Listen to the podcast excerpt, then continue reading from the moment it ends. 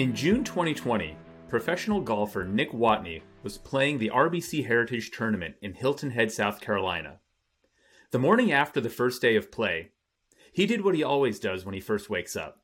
He checked his phone to see how well he had slept the night before.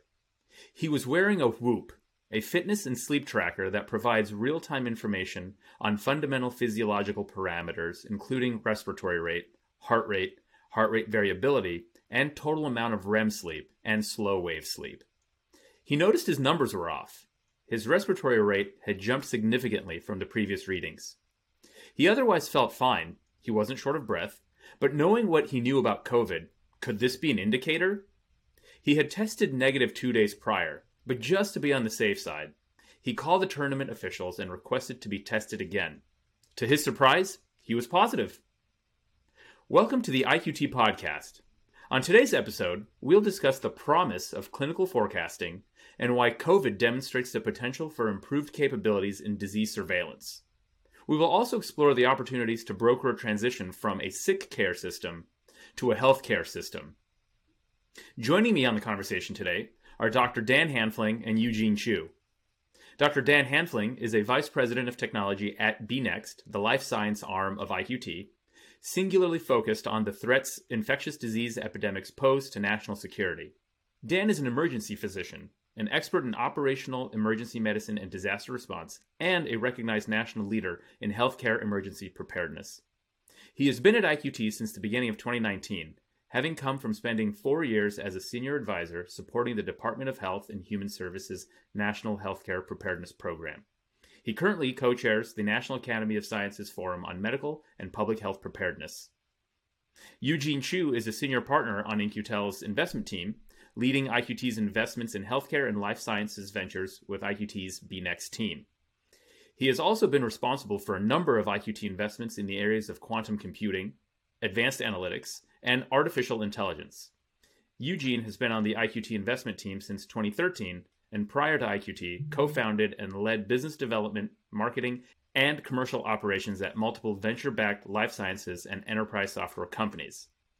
Dan, Eugene, welcome to the show. Great to have you today. Uh, first and foremost, you know, this topic, this idea of uh, healthcare systems and forecast monitoring and, uh, and, and national security. Why why is this even important today and now? What is the context that brings us to this conversation at this point in time? Well, let me let me kick it off. Um, you know, I, I, think COVID COVID has made clear uh, the promise uh, that new technologies and not so some not so new technologies can play in helping us identify where there's illness in the community and how to better how to better protect people uh, from potential uh, exposure and also how to protect our health system from potential collapse. So, uh, you know, COVID basically has accelerated what was chugging along uh, prior to, to the outbreak uh, at the end of 2019 and gives us an opportunity to look at digital health tools as a part of our health security capabilities. I would add that uh, COVID has really changed uh, the awareness of digital health as well. So, you know, telemedicine has actually been around and telehealth in general has been around for a long time. Uh, but consumers now and, and, you know, the population in general, general public, has really uh, uh, got an appreciation of the power of remote consultation and and the power of digital health tools. And you know, one of the biggest challenges is adoption of these tools, both by the the patient or the consumer, as well as by the uh, clinical community. And COVID has really accelerated all of that. So, uh, if you look at um, you know April of, of last year, 2020, a little over 40% of uh, you know patient visits were done remotely, and that's that's huge. That's dramatically uh, different than the adoption rates uh, before, and it's also changed uh, a lot of the way that uh, even the you know broader reimbursement and regulatory environment uh, recognizes telemedicine to provide for reimbursement of of these types of tools. So we're now in an environment where you know it's being used uh, and it has the opportunity to really make an impact. I mean that's separate and aside from you know the financial uh, envir- uh, environment, but uh, just that adoption. Yeah. So deal. certainly COVID uh, has accelerated the interest of, of Dan, what you call RPM remote or what, what's referred to as RPM, remote patient monitoring. Uh, and Eugene, from your exposure on sort of the, the financial investment side, uh, there's some big bucks involved here. Uh, you've spent some time, I think, looking into the market landscape, um, and you've you've you know looked at valuations and, and, various activity in the space. Could you speak a little bit just about in general, you know, early big terms here? Uh, how's big business sort of supporting this uh, this this drive and this demand that we're seeing now? So, uh, in terms of big business, or I mean, just probably big dollars. I'm talking about big dollars here. It, it seems like a pretty big industry.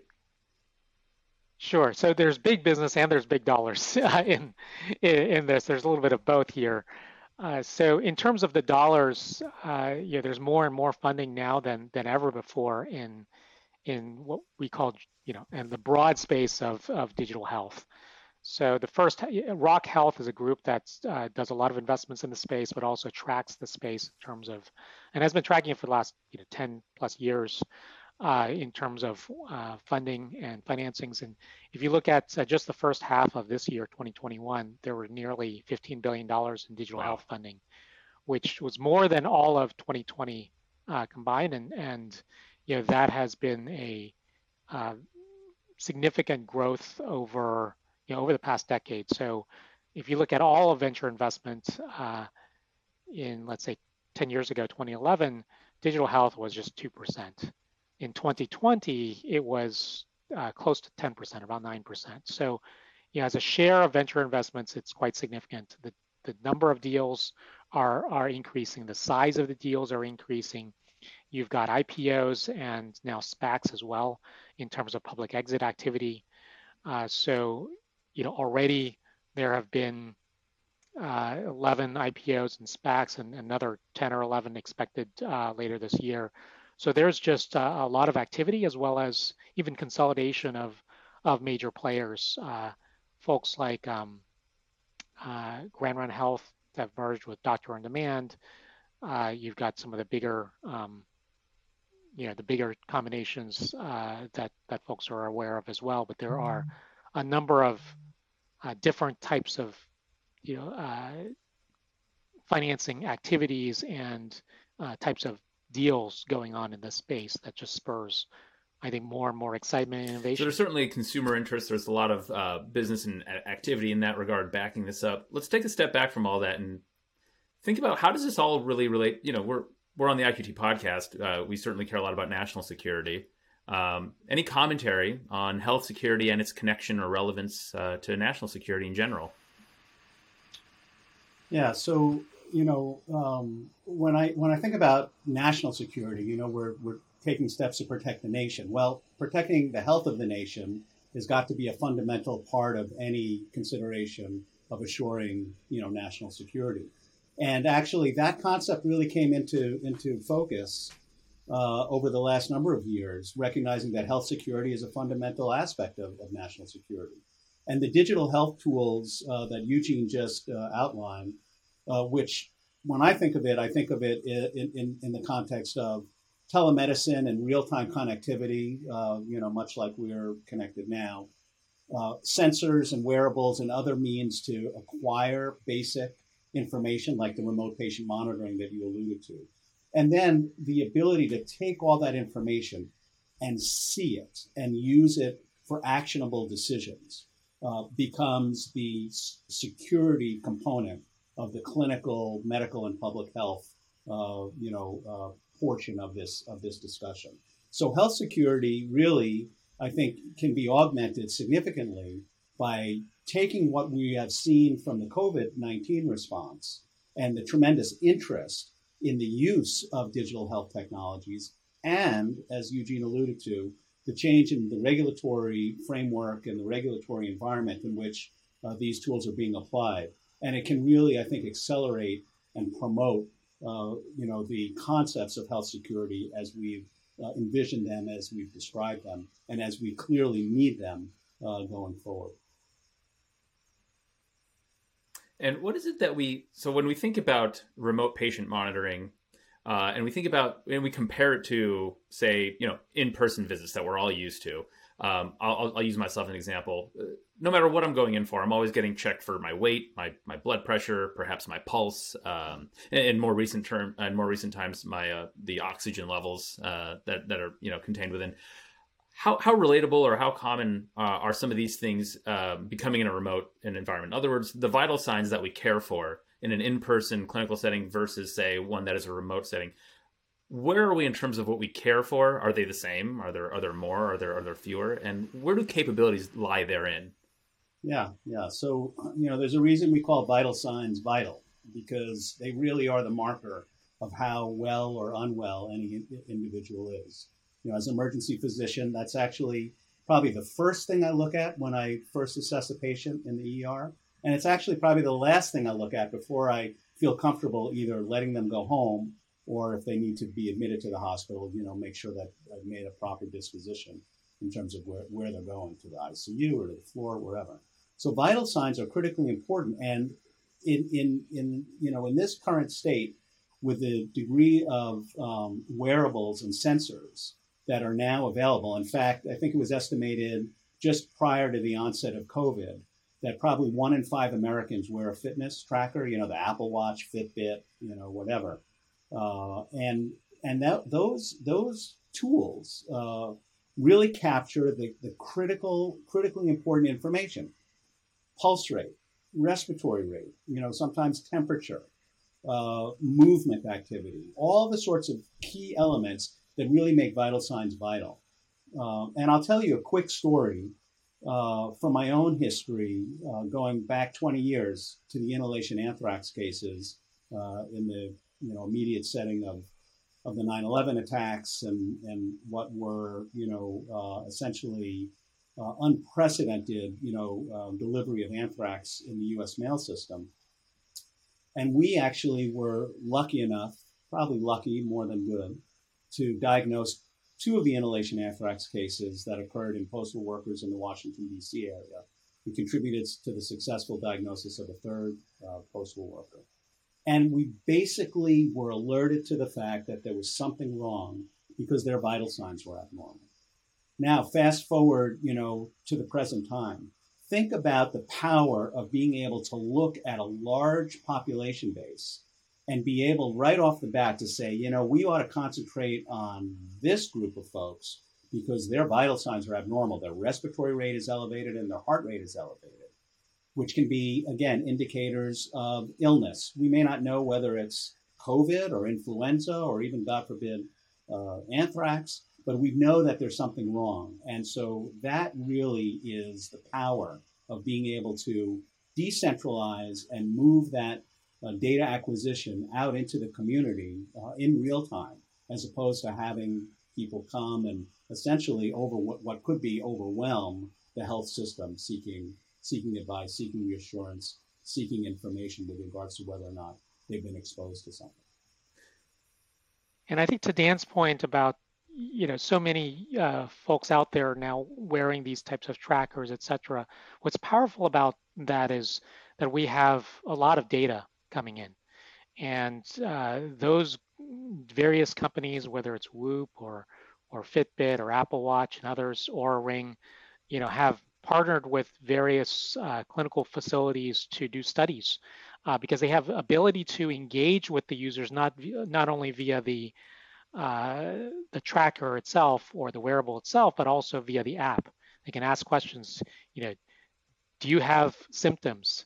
Do you act? Did you actually get diagnosed with COVID, et cetera? And they can use that information not to get, you know, true uh, clinically, uh, uh, you know, sophisticated or, or clinic, well, you know, well-designed clinical trial data, but just sort of high-level correlations to suggest whether the um, whether the uh, the metrics that they are tracking are suggestive or uh, suggestive of risk of of disease. There are also companies um, uh, who are doing uh, well-designed trials to try to get uh, you know FDA or regulatory approved devices for uh, diagnosis or uh, increased risk of of uh, of COVID and other respiratory infections. Companies like Empatica, Dan, if you want to talk about them at all, but you know, these types of things are also uh, coming to to the yeah. So so actually, um,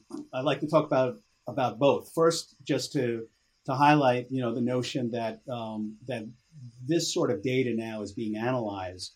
Actually, there was an article that was released in JAMA last week that highlighted work that's being done uh, at the Scripps Research Translational uh, Institute in La Jolla uh, that has looked at 37,000 individuals who have used a variety of different wearables, you know, commercial off the shelf wearables, Apple, Fitbit, Garmin, etc., and looked at uh, looked at them o- over time to see uh, if they could use that data both to highlight whether or not there was exposure to COVID, but in particular, they're now using it to look at that subgroup of patients who were exposed to COVID, uh, confirmed exposed to COVID, and looking at long term symptoms and whether there was an alteration of their vital signs uh, that might be an indicator of the, the long haul uh, long haul COVID uh, symptoms.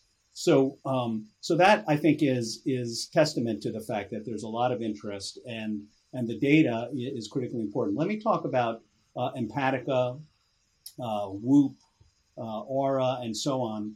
Uh, you know, as examples of startups that are honing in on uh, the identification using their particular algorithms of specific uh, indicators that might uh, highlight risk of, uh, of COVID. So, for example, with Empatica, Empatica is looking at respiratory rate and has been doing work uh, financed and funded by BARDA, the Biological Advanced Research Development Authority, to actually look at whether or not their platform might um, be an early detector of COVID. And indeed, um, they have some some data recently shared uh, that uh, suggests that that indeed um, you, you, can pick up based on subtle variations in respiratory rate uh, the risk of COVID.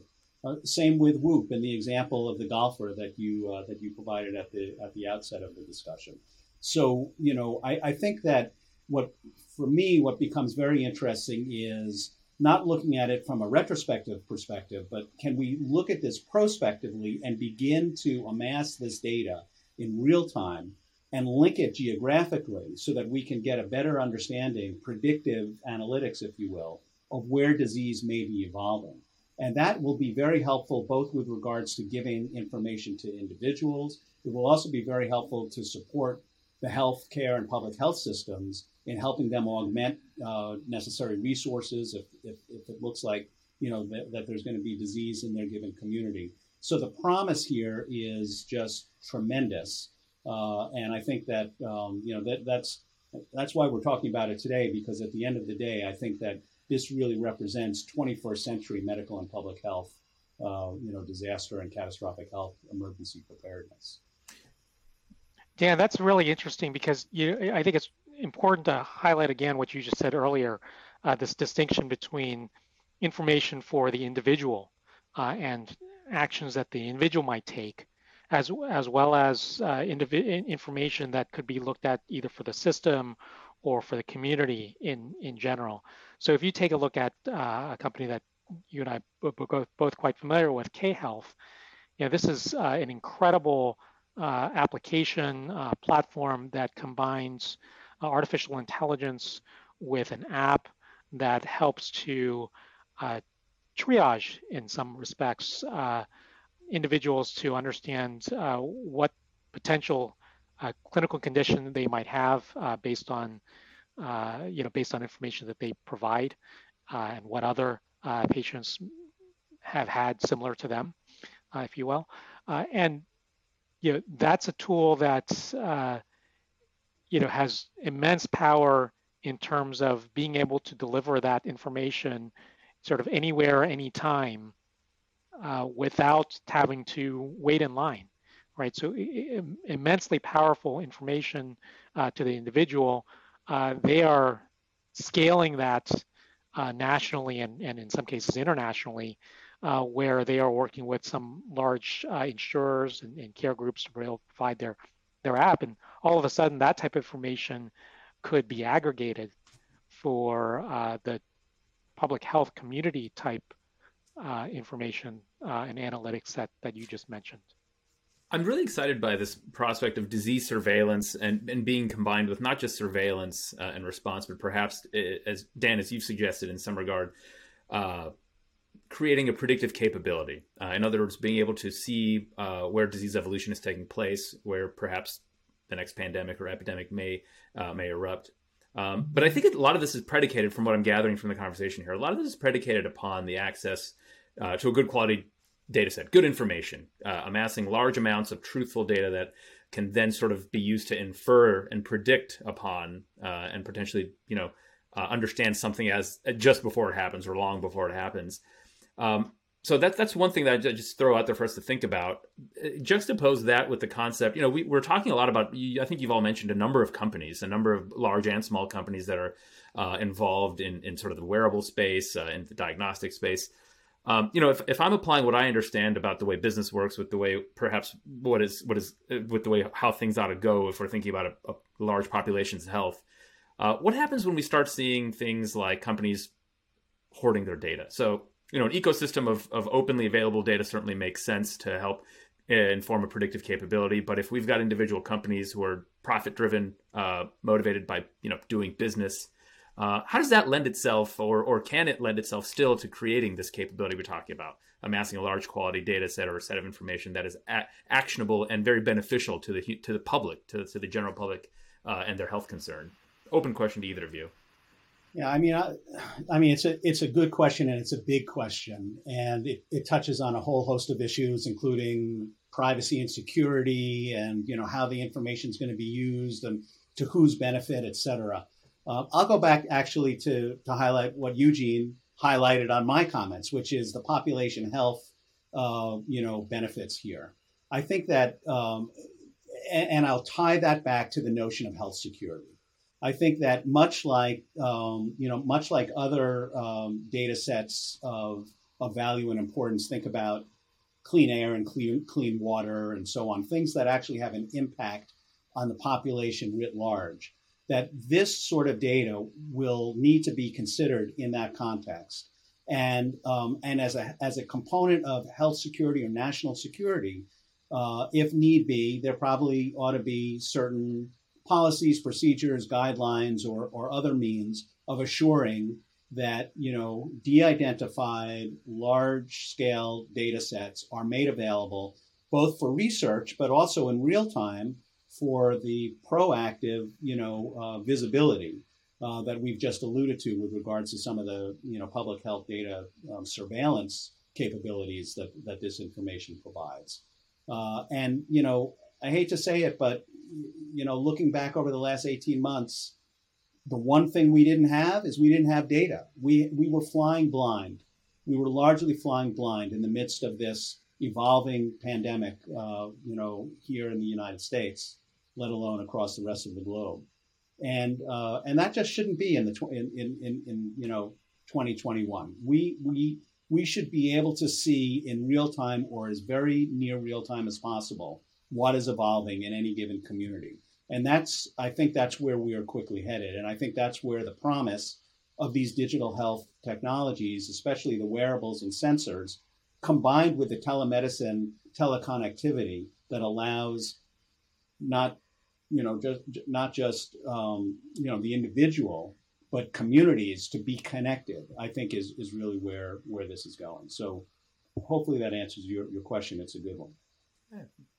I think you'll also see that uh, you know certain groups are actually relatively open with with sharing. You know, I wouldn't say the raw data, but the insights, some of the insights uh, from from their data. So, uh, another company that Dan and I are both familiar with, a company called Kinsa, has a website called healthweather.us, and you can go to that site and you can you know click on a, uh, a map of the U.S. and and click on a state and see information about risk details and county information. Uh, and where are they getting that? They're getting that information from uh, real-time collection of uh, app uh, inputs and uh, data that they're collecting from a network of uh, smart thermometers that they, that they have millions of smart thermometers across households in, in the United States. uh, and you know they're showing that fairly openly, and you, you'll see that for other companies as well, is that they're they're showing the sort of high level data openly, but then uh, they are also finding an opportunity to commercialize that information by providing more in-depth analysis and in-depth analytic capabilities to certain customer groups, whether those are uh, municipalities or state governments or other public health agencies, or even large corporations who are interested in understanding uh, what's the you know health risks uh, within their large campuses and, and things like that. So uh, I think what you'll see is different layers of sharing and openness, but also you know opportunities to to commercialize that. And it's promising to hear. It's uh, it's it's good to hear companies find a balance, strike a balance between you know being able to survive, exist, profit, uh, and also provide sort of a, a social good there. Um, so let's talk about cap. We've we've spent uh, a fair bit of time sort of establishing context, and and I'm now convinced that this this is in fact a very important conversation to have now, and there's a lot of uh, evidence to support that, uh, both in in terms of you know population health needs as well as as uh, as, as well as demand on on startup businesses and big businesses. Let's talk about the current capabilities. Are are we there yet? Do we have everything we need in order to, to enable full scaled remote patient monitoring? Are there are there limitations that we're facing currently? Um, what are your thoughts on on you know the state of affairs currently and perhaps where we're headed, uh, and where we might be deficient in order to make this actually work?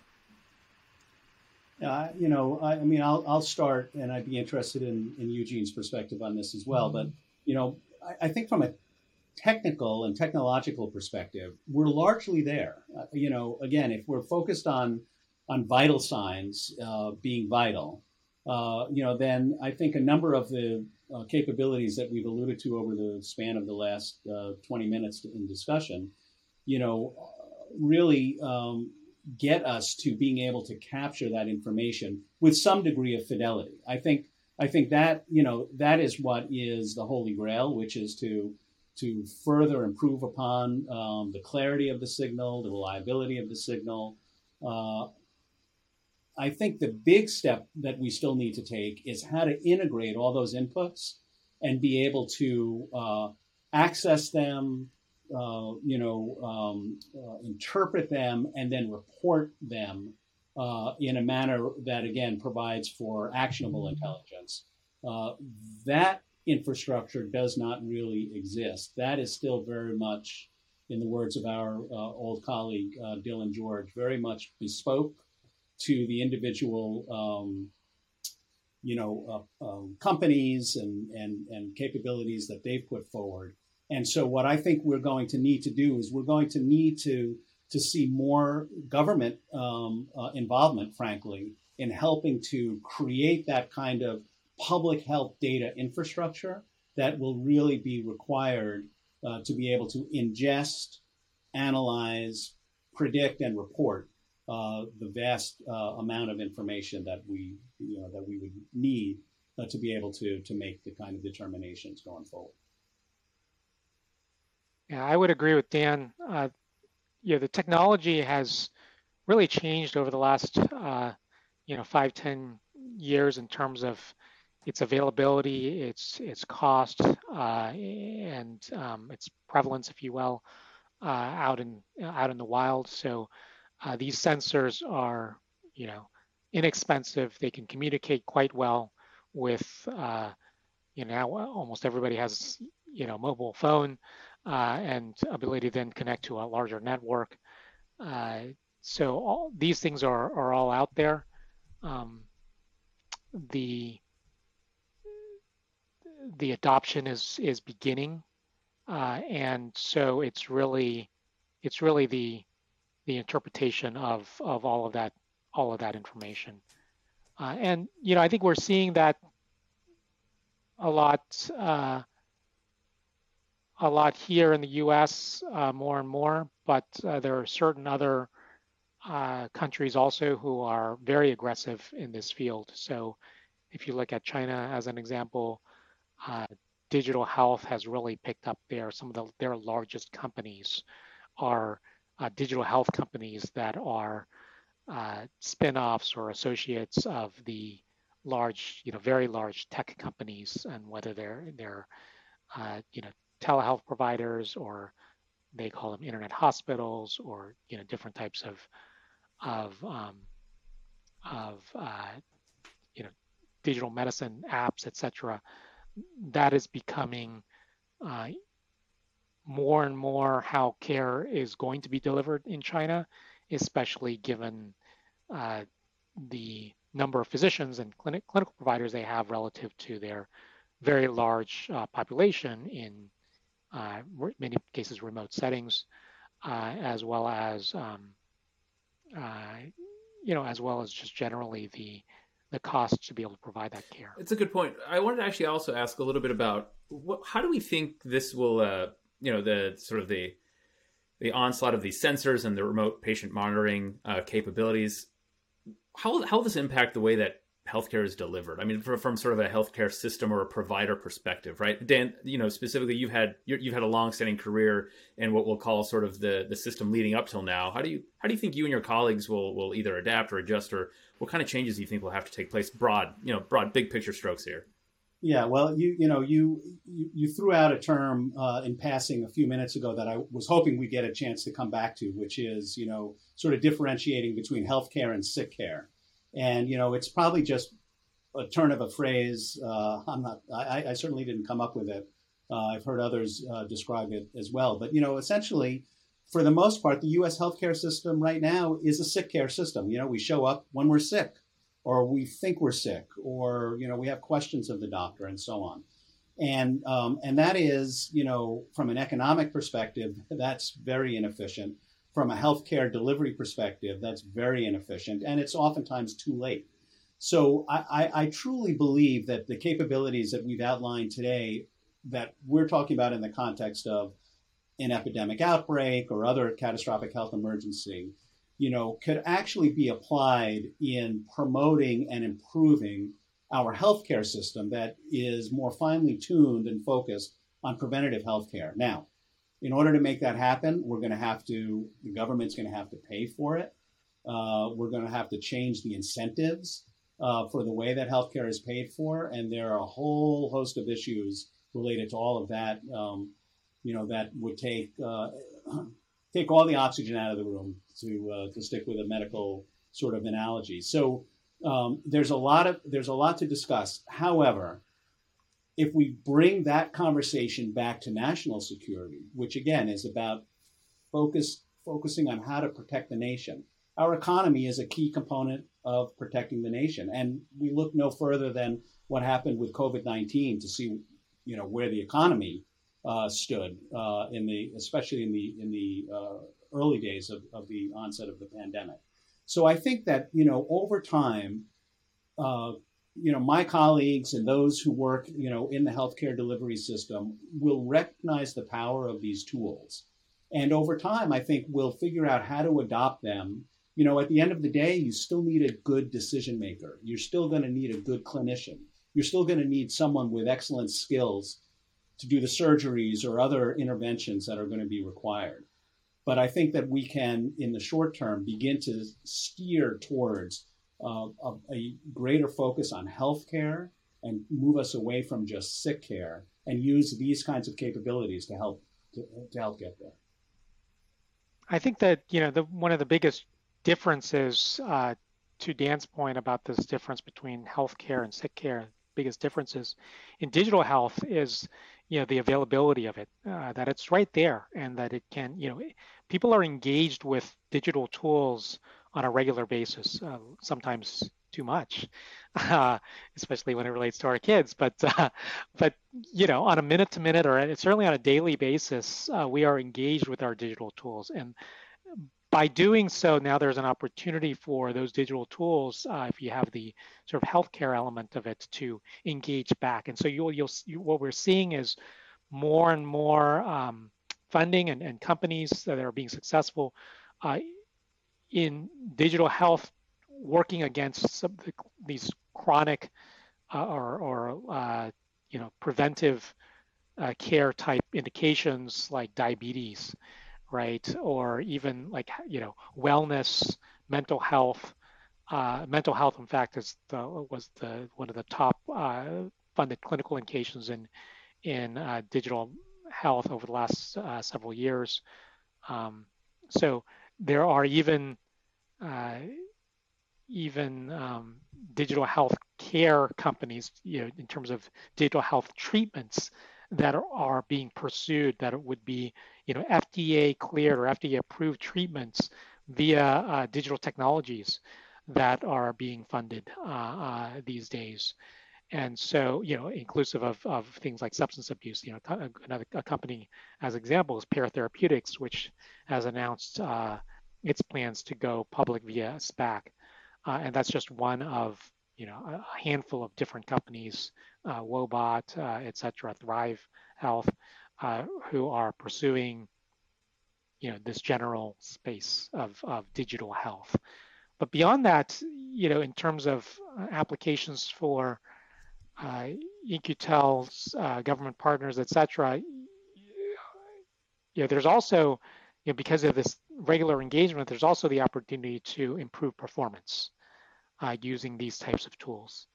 Uh, and so you can be not only uh, carefully managing your health uh, as it relates to uh, disorders or potential disease or being preventive in certain cases, but also proactively looking at uh, performance activity and performance monitoring or performance improvement, uh, areas that, that Dan is uh, very familiar with in terms of his work. Yeah, I mean, and actually, you know, in the New York Times yesterday, there was an interesting article about the use of Whoop as a um, incentive incentivizer for exercise activity. You know how uh, guys are basically checking up on each other and saying, "Hey, you know, I didn't exercise as much as the rest of my team teammates did this weekend.